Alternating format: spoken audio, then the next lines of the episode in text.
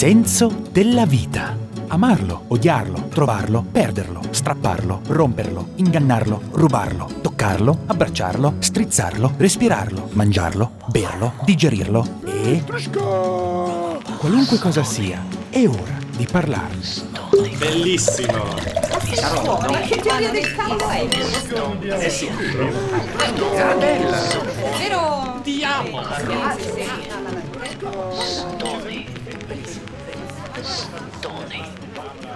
Anna Maspero è ospite di Marcus Zoner negli studi di Petrushka The Sense of Life a Lugano. Scrittrice, ma soprattutto viaggiatrice, da più di 30 anni. Viaggiare è il suo modo di vivere, come lei stessa lo definisce, tanto che per coltivare questa passione ha perfino abbandonato il proprio lavoro di insegnante. Quando non è in giro per il mondo, si rifugia in una fattoria sulle colline sopra il lago di Como, per scrivere, preparare nuove avventure, ma anche piantare alberi, prendersi cura dei cavalli e contribuire alla gestione dell'azienda agrituristica in cui vive. Buongiorno Anna Maspero, siamo in- nello studio 17 di Petrushka a Capiago in Timiano, località Lucchigollo. Inchigollo, Inchigollo, in Brianza. in Brianza. Grazie mille di ehm, essere qui con noi oggi per, questa- per questo ehm, incontro. Eh, sei una viaggiatrice accanita, se posso dire così. Hai viaggiato per tutta la tua vita. Sono molto felice di incontrarti e ho ehm, una domanda per iniziare che mm, mi, mi gira tanto per la testa e sto cercando sempre qualcuno alla- a chi posso farla. Viaggiare da donna. Oggi cosa significa? Non solo oggi, ma di base cosa significa? C'è una differenza fra un uomo che viaggia e una donna che viaggia? Bene, allora iniziamo da questa prima domanda. Prima di tutto buongiorno a tutti e grazie eh, di questo incontro anche a voi. Mm, ecco, io, tu dicevi viaggiatrice accanita, io forse direi viaggiatrice appassionata, perché poi magari avremo modo di parlarne. A me piace un po' bilanciare sia lo stare a casa, l'essere stanziale, che il viaggiare, l'essere un po' nomade, per cui gioco un po' su questa duplicità, se vuoi. E passiamo adesso alla tua prima domanda, a viaggiare come donna. C'è sicuramente una differenza. La differenza c'è stata, a mio parere, nel passato fortissima, cioè alle donne il viaggio era semplicemente negato. Al limite, attraverso il pellegrinaggio hanno avuto delle occasioni di viaggio, però alle nostre nonne, diciamo così, a parte poche grandi viaggiatrici, i cui nomi contiamo proprio sulle dita della mano, non hanno avuto l'occasione di conoscere il mondo come abbiamo noi donne oggi noi donne occidentali perlomeno. Ecco, per cui questa è una grande fortuna di cui sono riconoscente per essere nata qui ed ora, diciamo così, ed essere nata anche in quegli anni, gli anni 50 e quindi essere stata adolescente, diciamo, negli anni 70, che sono stati anni di grande apertura, perché effettivamente eh, i nostri sogni era proprio quello di scoprire il mondo e quindi era possibile anche per delle donne eh, affrontare degli itinerari anche abbastanza impegnativi come erano quelli verso Oriente, insomma la nostra generazione è stata proprio forse la prima generazione che ha avuto questa grande possibilità non solo delle vacanze pagate eccetera che pure è stata una, una cosa iniziata un po' negli anni 60 ma proprio di scoprire il mondo. Ecco, oggi eh, questo senso di scoperta, poi magari possiamo approfondire anche questo argomento, un po' si è perso. Ma, eh, posso interromperti solo un- una domanda perché c'è chi- chiaramente una differenza fra viaggiare ehm, diciamo in maniera di, mm, eh, turistica ehm, un, un viaggiare per vedere qualcosa e un viaggiare mm, nel senso di scoprire nel senso di, di, eh, viaggiare forse da soli o, o- o- c'è, c'è una differenza forte fra turismo viaggio organizzato e Mm. un viaggiare eh, diciamo più, più, più individuale. Sì, adesso eh, certe volte eh, sì, c'è una demonizzazione del turismo eccessiva, io trovo. C'è una battuta molto simpatica eh, che dice il viaggiatore siamo noi, i turisti sono gli altri. Cioè uno crede sempre di essere lui il grande viaggiatore e tutti gli altri sono turisti e deve evitarli come il fumo negli occhi. Ecco, in realtà siamo tutti un po' turisti e eh, quando andiamo in un paese eh, straniero, soprattutto del sud del mondo, che sono quelli magari dove c'è più questa diversità, questa voglia di scoperta, questa voglia di conoscenza, meno simili alla realtà nostra, in realtà loro comunque ci vedono come turisti, perché noi siamo vestiti da turisti, perché abbiamo anche un banale swatch, perché abbiamo una macchina fotografica al collo, perché abbiamo un biglietto d'aereo in tasca e una carta di credito, quindi io partirei da questo concetto che di fatto siamo tutti turisti. Poi eh, o comunque così ci vedono. Poi indubbiamente all'interno della grande categoria del turismo eh, ci sono quelli che viaggiano solo per farsi una vacanza, per rilassarsi, per riposarsi e non chiedono altro e quelli invece che viaggiano più per conoscere, per scoprire e probabilmente, soprattutto se uno viaggia per conto proprio, effettivamente ha una dimensione di ehm, anche confronto eh, con le persone in loco molto maggiore di chi viaggia in gruppo e quindi eh, o anche in coppia certe volte sono già dei numeri chiusi autosufficienti in qualche modo e il ruolo della donna in questo ecco torniamo a questo sì, perché io sì. non ti ho risposto sì. in realtà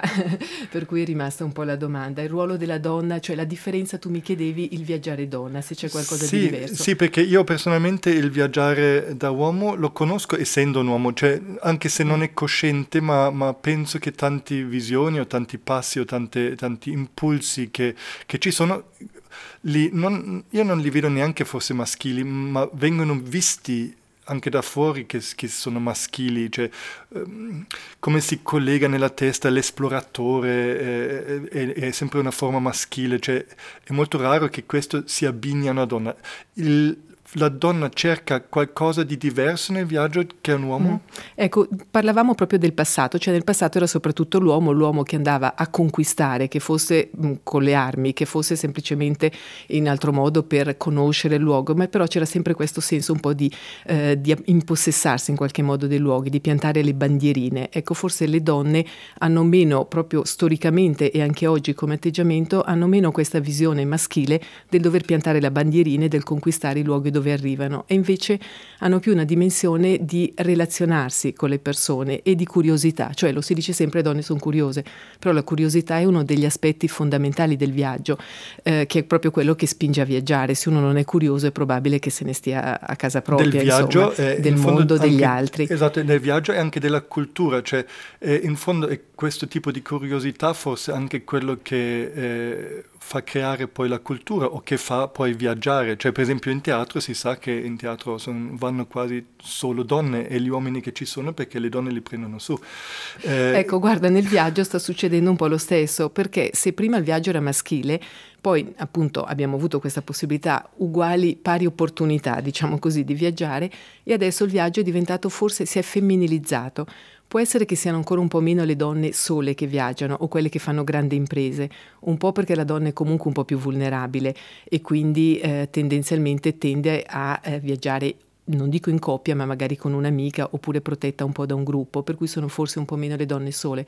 Però numericamente, proprio statisticamente, se eh, sono state fatte queste ricerche, le donne mh, sono, viaggiano in numero superiore agli uomini anche perché spesso poi il viaggio può essere anche una dimensione di una terza età che adesso si è allungata, per cui molte donne recuperano quello che non hanno potuto fare prima, perché avevano dei vincoli di famiglia, crescere i figli, eccetera, eccetera, poi improvvisamente libere scoprono questa dimensione che di nuovo durante la vita magari era stata e loro negata. gli uomini che, che, preferirebbero stare a Starsene casa in pantofole, esatto, davanti alla televisione, a guardarsi la partita, sì. esatto. Ecco, eh, però oggi le donne veramente hanno questa curiosità sì. che spesso ehm, anche nel viaggio una dimensione sono cui... una, possiamo dire che sono una forza trainante con un sì. altro tipo di energia, però appunto più più mm. questa curiosità.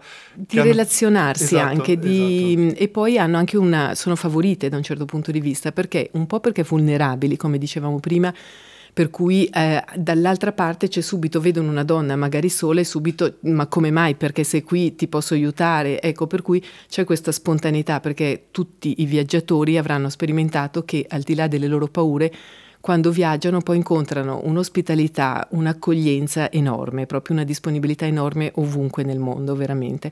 Per cui questo ancora di più succede veramente moltiplicato se si è donna. E poi soprattutto rimane aperto tutto un mondo femminile che spesso all'uomo è precluso. Perché? Perché chiaramente, eh, soprattutto in paesi ehm, che possono essere o paesi eh, islamici o paesi in cui il mondo femminile è un mondo chiuso, eh, dove hanno accesso soltanto i padri, i fratelli, i mariti, ecco la donna invece non è vista come momento di pericolo, per cui spesso se al tempo di fermarsi, di instaurare dei rapporti, eccetera, poi ha anche la possibilità di entrare dentro questo mondo nucleo, femminile. Sì. Sì, sì, di essere capito. accolta proprio. Ascolta, una, um, tu hai viaggiato in tutti i modi, hai viaggiato da sola, eh, forse anche in due, poi in gruppo. Anche lì, um, come si percepisce in maniera differente il mondo viaggiando da sola, in due o in gruppo? E questo anche, te lo chiedo, non solo in generale, ma sia molto personale, ma anche dal, dal lato femminile, nel senso dove è per te lì una differenza tra il viaggiare sola, in due o in gruppo? Allora, prima di tutto io non vorrei demonizzare nessuna di questi no. modi di viaggiare, no, perché spesso il grande viaggiatore disprezza un po' quelli che viaggiano o in coppia o in gruppo, eccetera, perché dicono il vero viaggiatore è uno che viaggia da solo. Pensiero stupido. Ecco, mh, mm, oltretutto anche abbastanza falso, perché questi miti, questi grandi viaggiatori del passato, eccetera, che spesso hanno scritto delle cose bellissime su cui noi siamo, eh, come dire, abbiamo sognato, dei libri molto belli, eccetera, poi veniamo leggermente delusi quando magari scopriamo, come ha rivelato recentemente un libro di, Teru, di Paul Theroux, che invece è un grande viaggiatore solitario per davvero, ehm, il Tao del viaggio, in cui ha rivelato che dietro a tanti viaggi in cui apparentemente dai loro racconti sembravano viaggi in solitaria, in realtà erano viaggi eh, organizzati o con qualcuno che provvedeva effettivamente all'organizzazione. Ecco, per cui secondo me il viaggio può essere una dimensione ehm, sia di viaggio singolo che di viaggio in gruppo, deve essere adeguato al tempo che si ha a disposizione, al paese dove vai, perché è chiaro che se tu ami viaggiare, però sei una persona molto impegnata, eh, che non ha tantissimo tempo per preparare il viaggio, ma che però cerca comunque di trovare degli spazi e dei tempi anche per questo, il viaggio organizzato di gruppo può essere una buona soluzione comunque. Oppure se viaggi in paesi estremamente difficili, penso soprattutto all'Africa, molto meno magari al Sud America, all'Asia, eccetera, è abbastanza necessario il supporto logistico anche di un gruppo per poter attraversare certe aree per evitare che il viaggio diventi rischio, ecco che è inutile. Un margine di rischio c'è, basta che non sia cercato, inutile giusto per, per vivere l'avventura. Dopodiché sicuramente i viaggi che mi hanno fatto crescere, crescere come donna, nel senso di trovare in me le energie e anche una maggiore mh, proprio sicurezza, io li ho fatti da sola. Quelli sono stati i miei viaggi formativi eh, e quindi ripenso prima un periodo lungo e stanziale a Londra mentre ero all'università in cui studiavo, ho studiato e lavorato per, per, mesi e mesi a Londra, poi il primo viaggio per me, il grande viaggio che è stato gli Stati Uniti attraversando on the road proprio da costa a costa, poi ripassando per il Canada eccetera, eh, un po' tutto questo mm, splendido continente perché veramente per me dal punto di vista anche naturalistico insomma un, un continente fantastico.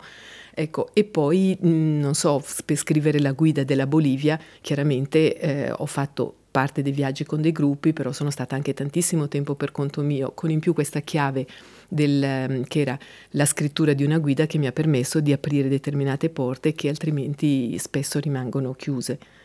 Allora diresti che ehm, chiaramente eh, tutti, tutti, i tipi di viaggio sono giustificati perché hanno un loro senso, una loro ragione di esistere, Um, per te, nonostante o anche perché donna, comunque quelli da soli erano i più importanti. I più importanti, quelli che mi hanno proprio segnato la mia crescita come persona, mm. come donna, ma anche e soprattutto come persona. Ecco, sul viaggio in gruppo vorrei spendere una parola a favore del viaggio in gruppo, nel senso che mi è capitato accompagnando gruppi di trovare delle bellissime persone con cui poi il rapporto è continuato, per cui ehm, c'è una dimensione in cui ci si rapporta anche all'interno stesso del gruppo, che è comunque una dimensione eh, che spesso qui presi da molti impegni, da tutta una serie di, di insomma, sempre di corse, eccetera, non abbiamo poi il tempo e lì si vivono delle esperienze quasi 24 ore su 24 con persone magari sconosciute fino al giorno prima e in situazioni un po' particolari anche di, di fragilità, magari di stanchezza, eccetera, per cui si, si creano dei rapporti che possono anche essere dei bei rapporti di amicizia potrebbero essere effimeri, ma potrebbero anche continuare, spesso continuano anche al di là del viaggio, oppure si ritrovano in determinati viaggi, visto che quello è il punto magari che accomuna e non si vive vicino. E comunque il viaggio sempre regala rapporti abbastanza effimeri, cioè anche il viaggio da soli è un continuo prendere e lasciare, perché tu incontri delle persone, che siano altri viaggiatori o che siano persone del posto, eh, hai dei rapporti anche incredibilmente intensi eh, nello spazio limitato di, del periodo in cui tu sei lì perché, perché, c'è la voglia di scoprire, c'è l'apertura verso l'altro, c'è la curiosità verso l'altro, però inevitabilmente riparti e le strade si dividono. L'autenticità è un po' un tema connesso a, a quello che stavamo adesso dicendo. Um, noi che viaggiamo cerchiamo un tipo di autenticità. In fondo tutte, pers- tutte le persone che viaggiano vogliono vedere il posto come è davvero, vogliono alle volte almeno mangiare quello che veramente mangiano anche gli indigeni. O, c'è questa, questa gran, un, un, un, un'idea quasi romantica del, del, posto ancora vero, questa, mm. Autentico, questa voglia di qualcosa di autentico. Esiste ancora oggi questa cosa qui o da, dove viene, da dove, cos'è che nutre questa voglia dell'autentico, di, che, di, di... Ma forse proprio aver sognato su certi grandi viaggiatori del passato che hanno potuto viaggiare in momenti in cui il mondo era ancora da scoprire in cui la globalizzazione non era a livelli, che la globalizzazione è iniziata secoli fa ovviamente, voglio dire con la conquista dell'America, lo scambio dalle patate al pomodoro, ecco, però adesso è accentuata per tutta una serie di motivi che sono comunicazioni veloci sia a livello di persone che di, eh, che di, no, di trasporti, che di informazioni eccetera, per cui effettivamente il mondo di allora non c'è più. E allora c'è forse questo tentativo di ritrovare delle, degli spazi in cui ancora esistono delle aree in cui ancora esistono esistono queste realtà diverse, quindi la diversità oltre che l'autenticità. Esiste questa cosa qui del, o è un, un, un'illusione che ci facciamo il luogo autentico o questa cosa qui o è una chimera? Cosa, come lo allora, alcuni antropologi parlano di staged authenticity, mm-hmm. cioè eh, praticamente teatralizzata, tu esatto. fai teatro, ecco, per cui la fanno in funzione del turista che non è sempre negativa perché c'è questo bellissimo libro Diario Dogon di Marco Aime in cui racconta come determinate feste fatte in occasione dei funerali della popolazione Dogon con tutte queste maschere intagliate eccetera esistono tuttora eh, e si sono potute tramandare nonostante la religione animista sia quasi scomparsa e l'Islam sta eh, viceversa diffondendosi, quindi queste erano chiaramente eh, feste animiste, eh, perché ci sono gruppi di turisti che chiedono queste manifestazioni, pagano per queste manifestazioni e quindi i ragazzi continuano a farsele trasmettere dai loro, eh, dal, dai genitori, dai, eh, dalle persone più anziane e quindi una tradizione rimane. Quindi certe volte il turismo permette di mantenere una tradizione che è autentica, anche se in quel momento è teatralizzata in funzione del turista. Quindi è una, diciamo, dal punto di vista antropologico è molto complesso l'analisi di quella che è l'autenticità. Oppure, altro esempio che spesso è fatto eh, leggendo mm, ecco, di questo argomento, eh, dicono è più autentico un vaso di terracotta, la donna che va al pozzo a prendere, che si fa magari 10 km ogni giorno avanti e indietro con in testa un vaso di terracotta pesante, oppure un secchio di plastica è arrivata anche lì la plastica, è ovvio che eh, lei è molto più comoda con la plastica, è ovvio che è molto più diffusa la plastica, però noi magari facciamo la foto e pretendiamo che la donna in quel momento raccolga il vaso in terracotta per avere la foto autentica. Ma cos'è più autentico? Uh, c'è Colors di Benetton, quella rivista che non so se la pubblicano tuttora, che a un certo punto ha detto portatevi via come souvenir una, bottiglia, una lattina di Coca-Cola perché la Coca-Cola è di fatto la cosa più diffusa, per cui è più autentica quella di alcune bevande. ecco. Quindi il concetto di autenticità eh, potremmo parlarne per ore, è molto complesso e secondo me anche, ehm, è anche un po' stupido pretendere, perché non siamo i primi che arriviamo in un posto e sicuramente questa gente ha diritto a bere la Coca-Cola a andare al pozzo, possibilmente avere l'acqua corrente, però se non ancora l'acqua corrente andarci col secchio di plastica piuttosto che con quello in terracotta. Assolutamente. Forse, con, forse, si potrebbe guardare lo stesso argomento ancora da un altro lato, cioè di mm. dire mm. se si vuole un'autenticità bisogna fare uno sforzo in più, perché voglio dire l'autenticità esiste anche qui, cioè esatto. noi siamo seduti adesso qui, è un un tipo di autenticità. No? Per me... Non deve essere esotico, cioè esatto. certe volte noi scambiamo esatto, esotismo e autenticità. Esatto. In realtà sono due concetti esatto, diversi. Ma il fatto che noi adesso qui ci incontriamo, in fondo è un fatto molto autentico, cioè tu vivi qui, le tue radici sono qui, noi vediamo, abbiamo questo incontro che è una cosa molto autentica, no? non è falsa, non è costruita. Esatto, e vorrei aggiungere parte. che adesso l'esotico l'abbiamo in casa, nel senso che eh, ci sono moltissimi immigranti, noi eravamo terra dei migranti, eh, l'Italia, ti raccontavo di mio nonno che immigrato eh, quando era giovane in Perù e, e, ha lavorato lì, ecco adesso viceversa abbiamo moltissimi immigrati, abbiamo la stessa curiosità verso queste persone che comunque vengono da posti e mantengono delle tradizioni particolari, spesso non ce l'abbiamo. Perché? Ce l'abbiamo solo quando andiamo dove loro, da dove loro vengono, nei loro luoghi di provenienza, è un po' assurdo, dovrebbe mantenersi la stessa curiosità anche qui. Ecco, e riuscire a fare questi passaggi nel viaggio, cioè trasferire la curiosità che noi abbiamo là nella nostra realtà di oggi quindi instaurare rapporti eh, di mm, eh, proprio rapporti veri eh, con queste persone che siano qua, che siano là. Questo è il regalo che il viaggio potrebbe, dovrebbe darci. Secondo me la ricchezza che, che alla fine si traduce poi in un che, tornare con delle risposte, tornare un po' diversi. E forse per le, per le, scoperte che abbiamo detto prima, che scoperte ci sono ancora oggi? Cioè il mondo con Google Earth, Google Map, noi possiamo vedere qualsiasi luogo del mondo, è tutto, tutto esplorato, tutto si sa dove, quasi ogni granello si, si sa dove sta. Eh, tutto fotografato. Um, la domanda è anche sempre cosa c'è ancora da scoprire, ma forse si potrebbe dire di fare un passo in più, cioè non di accontentarsi di quello che si riceve, cioè di, di, di, non so, sono pensieri anche questi, cosa significa ancora scoprire oggi, cosa c'è ancora da scoprire, a parte appunto il viaggio turistico che, che diciamo andiamo a vedere delle belle cose, il Duomo di Milano, andiamo a bere il caffè di là, cioè le cose normali, andiamo a vedere Firenze. È, è un tipo di viaggio molto eh, legittimo, ma la scoperta esiste ancora oggi o c'è ancora o se sì dove? Allora, certe volte è più vicina di quello che penseremmo, magari non è nei luoghi esotici, ma è proprio in un'Europa, ad esempio, che è un'Europa molto più complessa, che non è riducibile all'Europa occidentale e che noi spesso trascuriamo e non conosciamo, per cui ci sono anche viaggi più vicini che possono regalare eh, sicuramente delle, delle scoperte assolutamente forse ancora più inaspettate mentre spesso quando andiamo in determinati luoghi lontani, inevitabilmente anche per una questione di tempi che abbiamo abbastanza ridotti, finiamo per ripercorrere degli itinerari abbastanza eh, scontati, diciamo così, quindi la scoperta è relativa. Però più che scoperti io parlerei di esperienza, ossia effettivamente se tu cerchi internet, gli strumenti che abbiamo oggi a disposizione ti permettono di avere il mondo eh, a portata di mouse.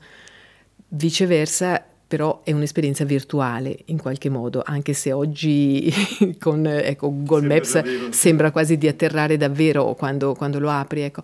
però um, diverso è fare davvero esperienza di persona dei luoghi, quindi la vera scoperta è la tua personale scoperta e vedere in qualche modo che agisca su te come persona, quindi non, non, riporterai a casa probabilmente la grande impresa, le grandi novità da raccontare come un tempo quando si aspettava il viaggiatore raccontaci cosa hai visto, probabilmente no, non c'è questa aspettativa, per cui una dimensione più personale, più interiore, quella del viaggio. Il nostro incontro, per esempio, sarebbe un, eh, un risultato di un viaggio. Esatto, come ti dicevo prima, anche all'interno stesso del gruppo si possono creare esatto. poi dei rapporti che sono dei rapporti importanti, dei rapporti duraturi. Lo stesso un comune interesse come quello del viaggio può poi creare queste connessioni sì. che apparentemente potrebbero sembrare ecco, non sì. improbabili. Ascolta, eh, ancora una domanda anche sempre sulla questione uomo e donna, non, non mi scappi da questo, già che ti ho qui. eh, la la domanda è sul nomadismo e sulle radici. C'è un po' un luogo comune, si può dire, che eh, il maschio è più, ha più questa cosa del nomade, di questa cosa lì di dover andare o di, di spostarsi, di, di, di, avere una meta, di andare da qualche parte, mentre mm. la donna anche già per biologia forse, a un certo punto ha bisogno di, di sedersi, nel senso di sedentaria, no? ha bisogno se, sì. se, se, ha dei figli, dei bambini, mo- molto veloce cresce la necessità di avere un, un, un, posto dove stare con questi bambini fino a un certo punto forse. Tu vedi oggi ancora questa differenza del, fra nomadismo e seden- essere sedentari e questo anche in relazione fra uomo e donna. Vedi lì una... una... Sicuramente eh, c'è questa componente biologica, come tu dici, soprattutto se una donna fa una scelta di costruirsi una famiglia e avere dei figli, per cui ci sono degli obblighi che sono forse più femminili ancora oggi, eh, per cui è vero. Um, chiaramente uno lo fa consapevolmente oggi, per cui non lo vive come limite ma come scelta. Eh, è un po' un mito anche quello del nomadismo. In realtà i nomadi non sono le persone che partono, quelli erano i viaggiatori, i nomadi sono persone che ripercorrono annualmente, stagionalmente, uno stesso percorso per lo più molto limitato per pascolare le greggi.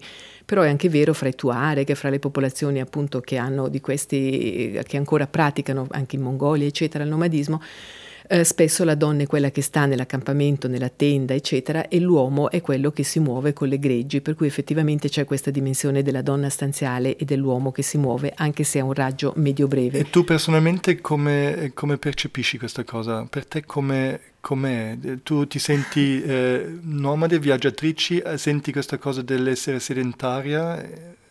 Dov'è qui per te?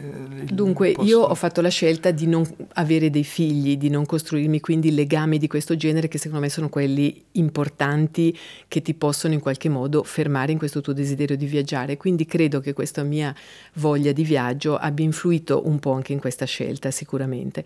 E, e quindi io mi sento da questo punto di vista una persona libera, sono una persona libera senza legami. Contemporaneamente non vuol dire non avere radici io credo nell'importanza delle radici, infatti questo luogo strano in Chigollo, che era poi la fattoria del nonno ehm, che è tornato... Intimiano. Esatto, di Capiago Intimiano, per me sono le mie radici e dove cerco di costruire qualcosa, cioè stiamo ristrutturando una, la vecchia fattoria del nonno e è un impegno di anni purtroppo che è molto lungo. davvero, cioè solo arrivare mm, qui è un, un Sì, sogno. un piccolo angolo di Toscana in una zona che è stata abbastanza industrializzata, purtroppo è anche rovinata, che era molto bella la Brianza e quindi abbiamo la fortuna di avere conservato eh, questo, questo, angolo di verde che speriamo possa, possa durare ancora a lungo.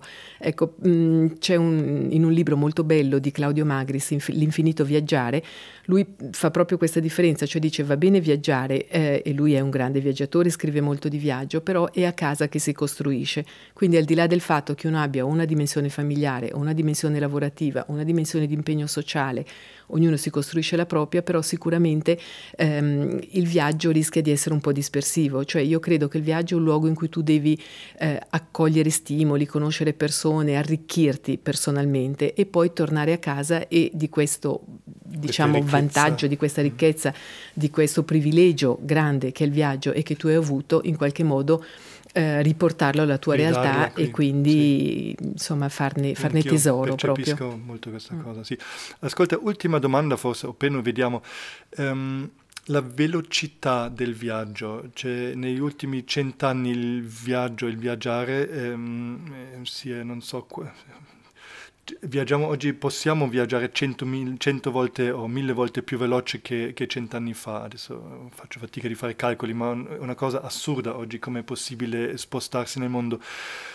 Per te la qualità di viaggio, la qualità di vita o, o, o, la tua volontà di scoprire o di vedere, in che senso è legato, legata al, um, alla velocità del viaggio? Beh, è fondamentale. Io credo che oggi non siano tanto i soldi che hanno a disposizione, ma il tempo, cioè il tempo è il valore fondamentale che ti permette di trasformare quella che è una vacanza in un viaggio. Se tu hai tempo um, e puoi fermarti in un posto, in qualche modo approfondisci la realtà, altrimenti passi in superficie.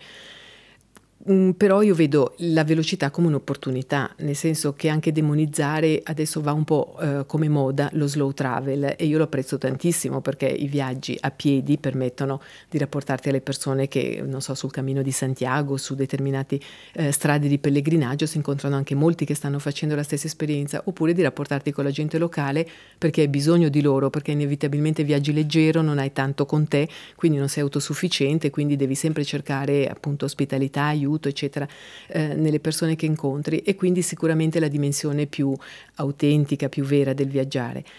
Però ehm, oggi abbiamo a disposizione anche le auto, abbiamo a disposizione l'aereo, abbiamo a disposizione i treni, ecco strumenti che ci permettono di massimizzare, se vogliamo, anche eh, poi la possibilità di in un luogo invece poi andare, fermarti e approfondire. Quindi io sono anche qui aperta a tutte le modalità di viaggio che devono essere quelle giuste per il tempo che hai a disposizione, la persona che sei tu e il luogo in cui vuoi viaggiare. E per te personalmente che tipo di viaggio ti, ti, ti, ti è più vicino? Ma io mescolo, io mescolo veramente un po' tutto perché adoro la bicicletta. Um, devo dire che non sono ipersportiva, per cui le imprese off limits non ho mai fatto, ho fatto viaggi interessanti, ma non ho mai fatto le grandi imprese. Non mi interessano neanche più di tanto, se devo essere sincera, anche se stimo e ammiro molto, ecco chi le fa. Um, ho fatto anche molti viaggi in fuoristrada perché mi permette di andare di attraversare dei luoghi incantevoli. Non so, certe volte mi chiedo attraversando un deserto, lo farei a piedi o in cammello? C'è chi lo fa. Um, temo che mi annoierei perché io sono tendenzialmente un po' rapida e curiosa, ecco, eh, come mente un po' proprio sempre alla ricerca del, non dico sempre della novità quotidiana, però mh, sicuramente ecco, il, una continuità, un'uniformità di paesaggio dopo un po' mi potrebbe stancare. Per cui eh, la macchina al fuoristrada ti permette di attraversare zone magnifiche, zone bellissime e di, di vedere parecchio di più a piedi, eh, può essere un po', ecco, contemporaneamente eh, la signora dei deserti e la signora Perrotti sta, insegna proprio il fascino del camminare il deserto, lei si è attraversata tutta una serie di deserti, mi piacerebbe un giorno fare un viaggio con lei proprio per approfondire questa dimensione. questa mm, dimensione. Sì. Va bene, grazie mille. Va grazie bene, mille, ok, grazie, grazie, a te, è stato veramente un piacere. grazie. Grazie. Grazie per aver ascoltato Il senso della vita con Anna Maspero, scrittrice e viaggiatrice. E finalmente ne sapete un po' di più su questa monumentale avventura in cui ci troviamo. Alla prossima!